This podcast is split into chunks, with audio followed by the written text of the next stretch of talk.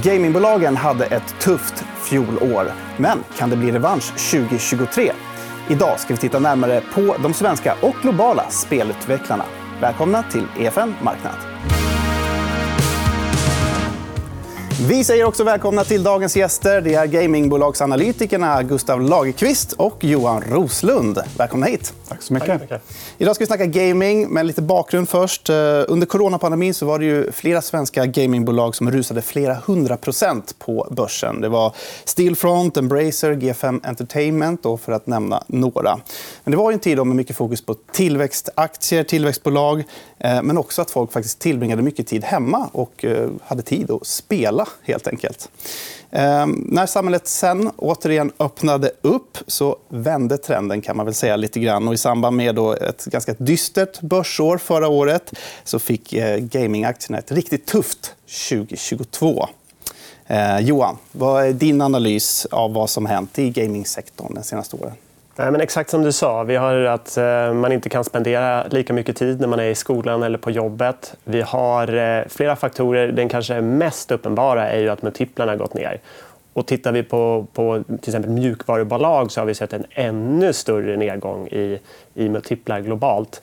Eh, sen har vi en tredje eh, grej som främst har drabbat eh, mobilspel. Men det är att det är mycket svårare efter Apples förändringar att se vem som är vem.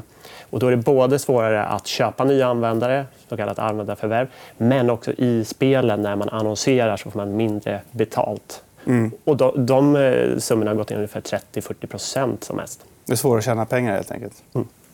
Gustav, vad är din generella syn på gamingsektorn?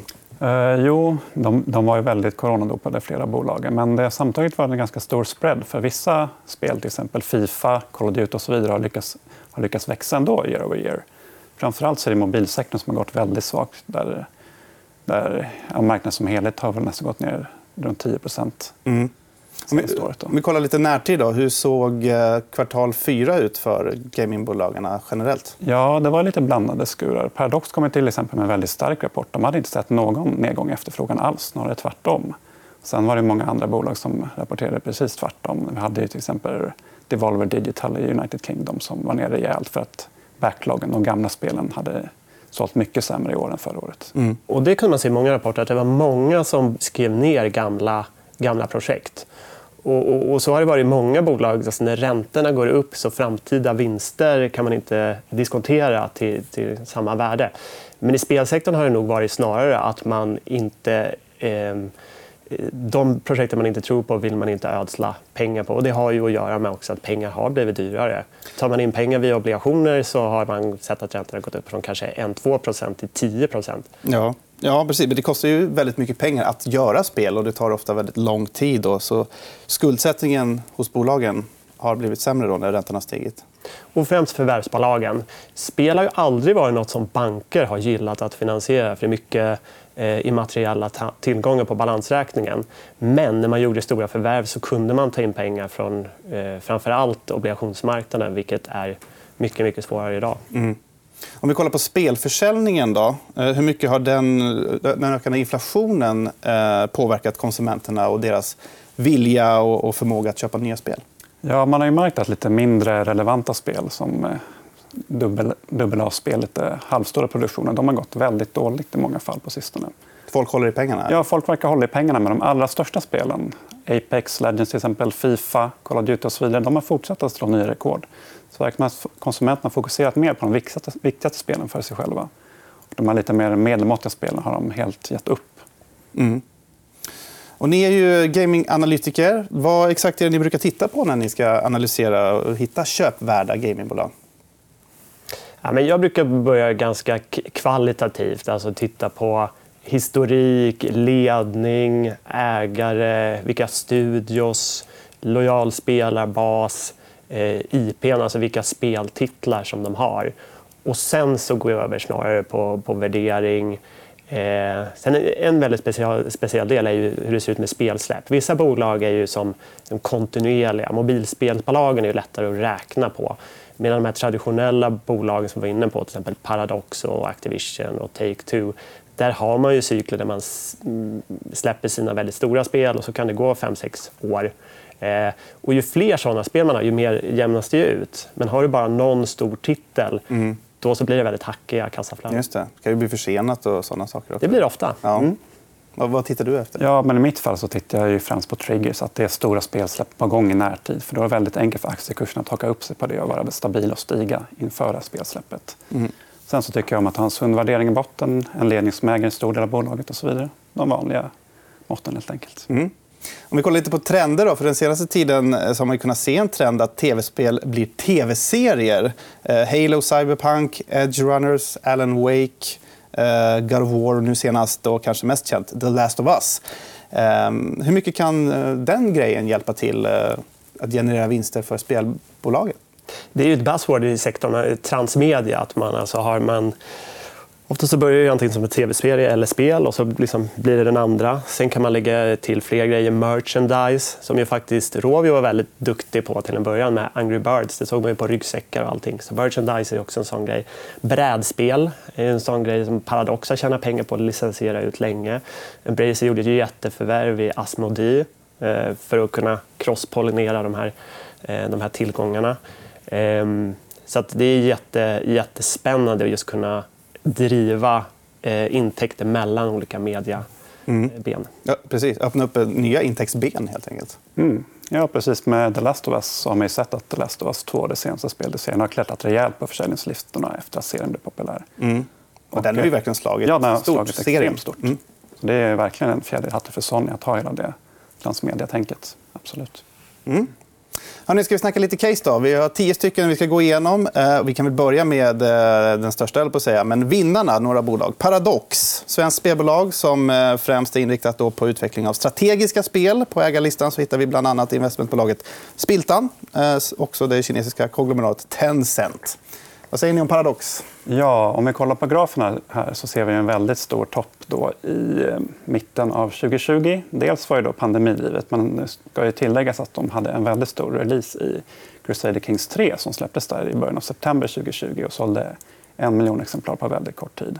Så det är en mm. kombination, det är inte bara pandemidrivet. Okay. Sen så hade bolaget en hel del interna problem vilket resulterade i ett vd-byte från Ebba Ljungerud till den då gamla vd Fredrik Wester där i slutet av 2021. Och sen dess har aktien mer eller mindre gått rakt uppåt. Just det. Wester gjorde comeback där. Ja, han rensade lite i huset. Så mm. Och det som är väldigt spännande som har hänt nu är att man annonserar Cities 2. Det är deras bäst säljande spel, 12 miljoner exemplar hittills. Just det, City eh, Skylines 2. Exakt, som ska komma någon gång 2023. Eh, det som du var inne på, det kan alltid bli förseningar och sånt gillar ju inte aktiemarknaden. Det ser vi i Ubisoft till exempel. Mm. Men, eh, men det där är jättespännande och det, det ser inte alls ut att vara riktigt inprisat än i analytikerestimaten på, på försäljningen. Nej. Och Paradox eh, planerar att ha en kapitalmarknadsdag här första gången i maj. Ja, Vad drar ni för slutsats av det? Precis, det är första gången sedan börsintåget som de har en kapitalmarknadsdag. De har aldrig varit så fokuserade på att pumpa, ut, pumpa upp aktiepriset precis. Så Frågan är då kanske om de försöker frisera bolaget inför en försäljning eller någonting. Det har varit ganska mycket spekulationer om det. Det finns nog många som är intresserade av Paradox. Mm. Så det ska bli spännande. Inte omöjligt. Vi får se. Mm. Ska vi gå vidare till nästa bolag? Activision uh, Blizzard står bakom stortitlar som Call of Duty, World of Warcraft. I januari förra året så blev det känt att Microsoft köper uh, Activision för motsvarande 700 miljarder kronor. Eh, och branschen har ju då oroats lite grann här för att bolaget ska bli för starkt. Och Microsoft har ju även åkt på en del stämningsansökningar. Hur har det gått med det här? Man kan ju se senaste åren det har ju varit lite död mans EKG nästan. Eh, det går ner lite varje gång. Det är, ny, det är många jurisdiktioner. Det är EU, det är England, det är Japan, det är USA. Ehm, 95 dollar är väl budet på, så det är ganska stor spread upp. Och, eh, bolaget går ju bra i sig med Call of Duty och även svenska King med Candy Crush har ju gått jättebra. Så att om budet faller kanske det inte är, det blir en kortsiktig, kortsiktig reaktion men det är nog ingen eh, ingen fara på taket ändå. Vad säger du, Gustav? Nej, men jag säger väl likadant. Allt strålkastarljus, allt strålkastarljus ligger nu på den här dealen med Microsoft. Det verkar som att eh, Microsoft lyckades blidka EUs regulatorer i alla fall. Så då är det USA och UK som är de stora som är kvar. Mm. Är det bara en tidsfråga egentligen? Att det här ska gå igenom? Eller vad tror ni? Ja, det är väl sommar var det först, sen har det väl skjutits. Sen är det mass, en massiv breakup fee också som bara blir större med, med tiden. Jag tror att det, om det är 3 miljarder dollar Ja, eller något precis. sånt 3 där. miljarder dollar. Mm. Som budet faller så, så blir det ju ganska, det, det blir ju en ganska bra eh, ändå för, för Activisions aktieägare där. Med ett bolag som går bra plus Mm. 3 miljarder extra på bankkontot. Just det. Hannas eh, USA, va? Ja. Eh, vi går vidare. Starbreeze, svensk spelutvecklare. Vad säger ni om eh, det bolaget? Ja, just i Starbreeze fall så är det ett spel som hela aktiepriset hänger på. egentligen. Det är Payday 3 som uppföljaren till Payday 2 som släpptes för ganska många år sedan. Kan det vara sju år sedan eller något i stilen? Deras stora hit. Ja, det är deras stora hit. Och eh, Payday 3 har ju sagt att det ska släppas i år. Vi har inte fått något exakt datum. Men det lutar väl åt andra halvan i alla fall eftersom vi inte har gett något datum ännu. Så ja, beroende på hur det spelet går så kan aktien utvecklas hur som helst. Det är inte lätt att göra en uppföljare till ett sånt stort spel som Payday 2. Det har funnits ute jättelänge. Det har hur mycket innehåll som helst. Så att få tillbaka hela den spelarbasen till Payday 3 kan ju vara en utmaning. Men vad är det som har gjort att den har gått så starkt på slutet? här? Ja, men det är ju att det närmar sig. Men det är, ju, det är två sidor av myntet. Det är ju, de är nu fokuserade bara på ett spel. Det var ju lite det som gick fel, kan man väl säga. Att det började speta alldeles för mycket och det blev eh, felaktiga beslut. Men koncentrationsrisken är ju enorm. Så har man den här aktien i portföljen ska man nog eh, diversifiera till lite fler spelbolag. För det här är ju verkligen på en, eh, ett spel som det gäller. Mm. Stark spelkrydda i portföljen. Vi går vidare. Embracer, svensk småspararfavorit får man ändå säga. Eh, har en bred spelportfölj då med ett hundratal egna varumärken. Eh, aktiekursen har ju verkligen sjunkit här under förra året. Eh, ja, vad säger ni? Ja, det går egentligen att ha ett helt program enbart om Embracer. Men eh, ja, de har varit väldigt för- förvärvsdrivna genom åren. När det varit lätt att få tag i pengar så har de gjort ett, extremt mycket förvärv. Och den förvärvshysterin toppar väl någon gång där 2021 eller någonting. Sen så har de varit lite på sparlåga på förvärvsfronten. Sen så har de skickat ut ganska många halvstora produktioner som inte har slagit alls, likt vi- likt vi var inne på tidigare. Och så är de där stora förvärvet i Asmodee, brädspel, var hösten 2021. Det var kanske då på lite coronadopade multiplar. Så Asmodee har inte levererat, lite, har inte levererat enligt plan riktigt. Så det kan också ha varit en orsak till aktieprisets nedgång. Vad tror du? Eh, är det köpläge i Embracer? Det var lite intressant på senaste rapporten som man tyckte var ganska svag vid första anblick. Sen var kassaflödet ganska starkt eh, och aktien gick väldigt starkt. Så att man har en hel del också att det är en del bankar inne som då köpte tillbaka eh, en del. Nej men det är väldigt fina varumärken som man har köpt. Flera säkert lite för dyrt. Har en hel del skuldsättning men det mesta är knutet till Asmodee. De har också tagit in väldigt mycket pengar via aktieförsäljningar, till exempel till, till Saudi då, som var ganska kritiserat. Men det som har varit bra med det är att man har ju ingen jättestor nettoskuld relativt sett, eh, hela tillgångsmassan. Eh, så det har ju ändå Lars gjort bra. Men nu har man väldigt mycket titlar under produktion som kostar väldigt mycket pengar. Så att det tål att de närmaste titlarna blir eh, bra. De behöver kanske inte vara superhittar, men det får inte bli eh, Saints Row-liknande. Eh, för då kommer det straffas på aktiekursen. Mm. Och nu i närtid Embracer har vi Dead Island 2 som är en väldigt stor produktion. Den släpps nu i april. Så det gäller att ha ögonen på det spelet om man är aktieägare i Embracer. Mm. Vi går vidare till eh, en annan svensk spelutvecklare, Stillfront. Eh, den aktiekursen har ju gått eh, ner, får man säga. När vi tittar på den här bilden, vad säger ni? Ja, Men här har vi mycket mobilspel och en del browserspel. Gjort otroligt mycket förvärv. Också varit väldigt duktiga på det vi nämnde förut med användarförvärv, alltså att köpa spelare. Vilket eh, har varit extremt svårt att göra till låga priser de senaste eh, åren. Eh, och verkligen straffat aktiekursen. Här har vi en hel del skuld och vi har en, hel, eh, en organisk eh, nedgång på försäljningen. Vilket är sånt, två grejer som aktiemarknaden verkligen inte gillar nu. Väldigt låga multiplar när man ser på eh, ebitda. Men eh, fortfarande stora utmaningar på mobilspelssidan generellt. Mm. De eh, vänder sig, eller riktar sig till eh, så kallade eh, free, free to play-segmentet. Va? Ja. Eh, Kan ni... Så man tjänar pengar då på främst annonsering och eh, in-game purchasing. och den är intressant för den är nog inte så jättekonjunkturkänslig när det kostar några dollar. Sen finns det de som spenderar väldigt mycket. Eh, men den här annonsdelen är ju väldigt konjunkturkänslig. Så där, eh, där har man problem. Mm. Eh, ska vi gå vidare till nästa bolag? Det är GFN Entertainment, svensk spelutvecklare. Även det då, som eh, utvecklar spelappar åt eh, smarta telefoner och surfplattor. De höjer utdelningen, hörde jag. Mm.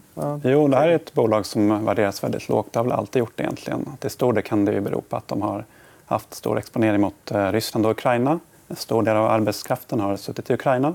Så de har varit tvungna att flytta dem nu. Då går ju kostnaderna upp eftersom det inte är lika billigt att anställa utanför Ukraina som i Ukraina. Så det har väl varit ett litet frågetecken då i G5. Men annars så tuffar det ändå på relativt stabilt. Man ser att de också var ganska coronadopade såklart. Men mm.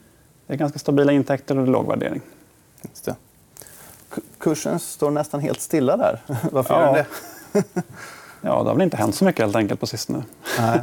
Nej. som i mobilspel är det inga direkta släpp. Ibland så lägger man på en ny titel som liksom mm. börjar, börjar generera intäkter. Men det är lite mer förutsägbart. Mm. Vi kan gå vidare till Ubisoft, eh, den franska spelutvecklaren. Då. Eh, deras största spelframgång kan man säga är Assassin's Creed. Eh, och deras aktiekurs har ju pressats ganska ordentligt då sedan början av 2021. Varför då? Ja, men Ubisoft är ett extremt stort bolag och väldigt ineffektivt. De har över 20 000 anställda runt om i världen. Så det är nog det största gamingbolaget i världen sett till antal anställda i alla fall. Det har varit svårt för dem att få ut nya spel. Det har varit väldigt många förseningar av större projekt. Så det har ju synts i aktiekursen. Och som du sa så är Assassin's Creed deras största serie. Senaste spelet släpptes i slutet av 2020, precis under pandemiboomen. Men nu är de på väg med ett nytt Assassin's Creed som ryktas släppas i sommar. Så det skulle faktiskt kunna få fart på kursen igen. Mm. Vad säger du? Är det köpläge här i Aktiemarknaden har nog tappat lite förtroendet. Det är exakt som du säger. Höga kostnader, skjuter på titlar. Det känns inte riktigt som management som ju fortfarande är familjen som äger det mesta. Grundar familjen. Ja, det är ett familjebolag. Ja. Och sen har Tencent kommit in och, och köpt en hel del. Mm. Ehm, så stor förtroenderabatt. Det är fina eh, IP IPn i grunden, absolut. Men eh, det var ju det största europeiska bolaget. Nu har ju både Embracer och jag tror CD Projekt Red eh, gått om dem börsvärdesmässigt. Mm. Mm. Vi kan gå över Atlanten och titta på ett amerikanskt bolag. Det är spelutvecklarjätten Electronic Arts ehm, som ju ja, väldigt stor spelare på marknaden. Vad säger ni om dem? Ja, det är lite av en koloss i gamingvärlden. Mm. Här ser man också att grafen är hyfsat stabil jämfört med de andra bolagen. Eh, ett av deras största spel, Apex Legends, släpptes, ju, släpptes en ny uppdatering till det ganska nyligen. Och det slog nya spelarrekord på Steam. Så där ser vi ändå ett bolag vars spel har lyckats eh, växa även efter pandemiboomen. Mm. Även Fifa, då, som är extremt stort för dem, har också fortsatt växa organiskt. Men de förlorade Fifa-licensen? Ja, de har väl tappat Fifa-licensen. De är inte helt ute och cyklar. Så då blir det ett nytt, jag tror de ska kalla det EA Sports Club eller något liknande. Just det. Så vi får se hur det går med det. Men eh, kommer de kunna nå ut då, utan Fifa? Ja, alltså ingen annan kan göra, ett, kan göra ett bättre fotbollsspel än dem. Så I bästa fall så går försäljningen ner lite, men marginalen går upp efter de inte behöver betala någon licensavgift längre. Men det blir spännande att se. Vi rullar på. Eh, ta nästa bolag. Det är Take-Two Interactive. Eh, vad säger ni om dem? Amerikan, amerikanskt ja, bolag, va? Jo, precis. Jo, här i Take-Two så gjorde de ett uppmärksammat förvärv att de köpte mobilspelsbolaget Zynga. Då. Det var väl i början av 2022. Man ser att grafen gick ner ganska tvärt där. Då köpte de Zynga på kanske väldigt höga coronadopade multiplar. Och sedan har bolaget inte presterat något vidare sedan dess. Det här var ju historiskt sett ett bolag som var fokuserade på ett premiumspel till PC och konsol. Nu blir det helt plötsligt ett stort mobilspelsbolag också. Så marknaden har varit lite avig till förvärvet på goda grunder tycker jag. Mm. GTA är deras största serie så alla vill ju se när nästa del, GTA 6, kommer ut. Men de har inte kommit ut med något datum för det ännu. Så det är väl den stora triggern för aktiekursen framöver. Ska vi ta sista bolaget då? Roblox, eh, amerikanskt bolag då, som har en social spelplattform där användarna kan spela med varandra men även bygga egna spel, då, som jag har förstått det. Eh, vad säger ni om dem? Ja, men det är ett jättespännande ekosystem. Man tjänar pengar på flera olika delar. Dels så kan man ju spendera Robux. Eh, som utvecklare så kan man ta betalt men man kan också sälja hackor och spader eller grejer som man designar till andra utvecklare. Jag tror att också AI-trenden kan vara intressant där fler och fler entusiaster skulle kunna designa spel väldigt enkelt genom att liksom, man har en idé hur det ska se ut, man kan generera det med AI och så kan man mer fokusera på det, det kreativa snarare, hur, hur, man gör grejer. Eh, men det blev ju otroligt coronadopat. Eh, kursen var, eh, aktien var väldigt högt värderad. Eh, men på sikt ett spännande spel. Duktig mm. ledning. Eh, de har enligt dem själva hade 150 miljoner dollar placerade i Silicon Valley Bank som ju nyligen gick under här och togs över av amerikanska myndigheter då efter bankoron som startat i USA. Eh, hur stökigt blir det här för Roblox? Tony? Ja, jag tror inte att det blir jättestökigt. för 150 miljoner dollar, både sett till börsvärde som ligger på nästan 25 miljarder dollar och kassan slog väl på 3 miljarder dollar. Så mm. även om de här pengarna skulle gå förlorade så är det bara 5% av kassan. Då. Så det är ingen större förlust för Roblox. Nej. Om ni tittar på alla de här tio gamingbolagen, då, eh, vilken tycker ni är den absolut mest köpvärda? Ja, men i mitt fall så skulle jag definitivt säga Paradox Interactive. De utannonserade tre stycken större spel på ett event nu häromveckan där Cities 2 är det största av dem. Och ja, speciellt andra halvåret lär bli otroligt starkt med då Cities 2 som ska ut. Det har en sund värdering i botten, det har väldigt stark ledning och bolaget skulle även kunna bli uppköpt av Microsoft eller Tencent när som helst. Så tycker att nedsidan är väldigt begränsad, uppsidan är väldigt stor. Så Paradox blir mitt val. Vad säger du, Johan? Ja, men på lång sikt skulle jag nog också välja det. Sen så att, så att det blir lite roligt här så skulle jag, om man vill gå ut lite på riskskalan, eh, ta lite mer mobilspel, så finns det ett bolag som heter Mag Interactive eh, som värderas ganska lågt om man ser till deras gamla portfölj. De som bara går in. Och det, är, det är mobilspel, till exempel eh, eh, Quizkampen. Eh, några hundra miljoner i, i Enterprise Value. Man har optionen i att några av de de nya spelen, till exempel Wordsy, blir stora. Eh, vi har också EG7 som handlas till väldigt låga multiplar som också har haft en, en stor framgång med My Singing Monsters. Och där, eh, där vi får se om det händer något också med bolagsstrukturen. Det har kommit in en hel del nya ägare. Eh, så det är väl de bolagen lite högre på riskskalan. Till sist, då, om vi blickar lite in i framtiden. Hur kommer gamingsektorn att se ut här framöver? Jag tror en ljus framtid. Jag tror corona, när man liksom drar den på längre sikt så är det liksom en lite för stor uppgång och en lite för stor nedgång kanske också nu om det blir en lågkonjunktur där man sparar in lite. Men jag tror att många intressanta trender där teknologin blir bättre att kunna spela spel, om vi pratar VR, vi pratar bättre mobiltelefoner. Eh, på riktigt lång sikt så kan man ju tänka sig att automation, där man eh, nästan får, där man börjar, brukar prata om medborgarlön, alltså att man, eh, man har betydligt mer fritid, eh, skulle också spela spelindustrin i händerna. Mm. Mm. Jo, megatrenden finns definitivt där. Och ser man på Playstation 5 till exempel så har den sålt snabbare än Playstation 4. I alla fall i Japan såg jag några siffror på. Så det känns som att den nya konsolgenerationen verkligen håller på att takta upp i fart nu. Så jag tror det är mycket på gaming både i år och nästa år. Mm. Och därför får vi sätta punkt för dagens program om eh, gamingbolag. Stort tack för att ni kom hit, eh, Johan Roslund och Gustav Lagerqvist, gaminganalytiker. Tack för att jag fick vara här. Du har lyssnat på EFN Marknad, en podd som produceras av EFN Ekonomikanalen. Du hittar programmet även i videoformat på Youtube och på efn.se. Kom ihåg att prenumerera på podden och följ oss gärna på Instagram för fler aktietips. Där heter vi EFN Aktiekoll. Ansvarig utgivare är Anna Fagerström.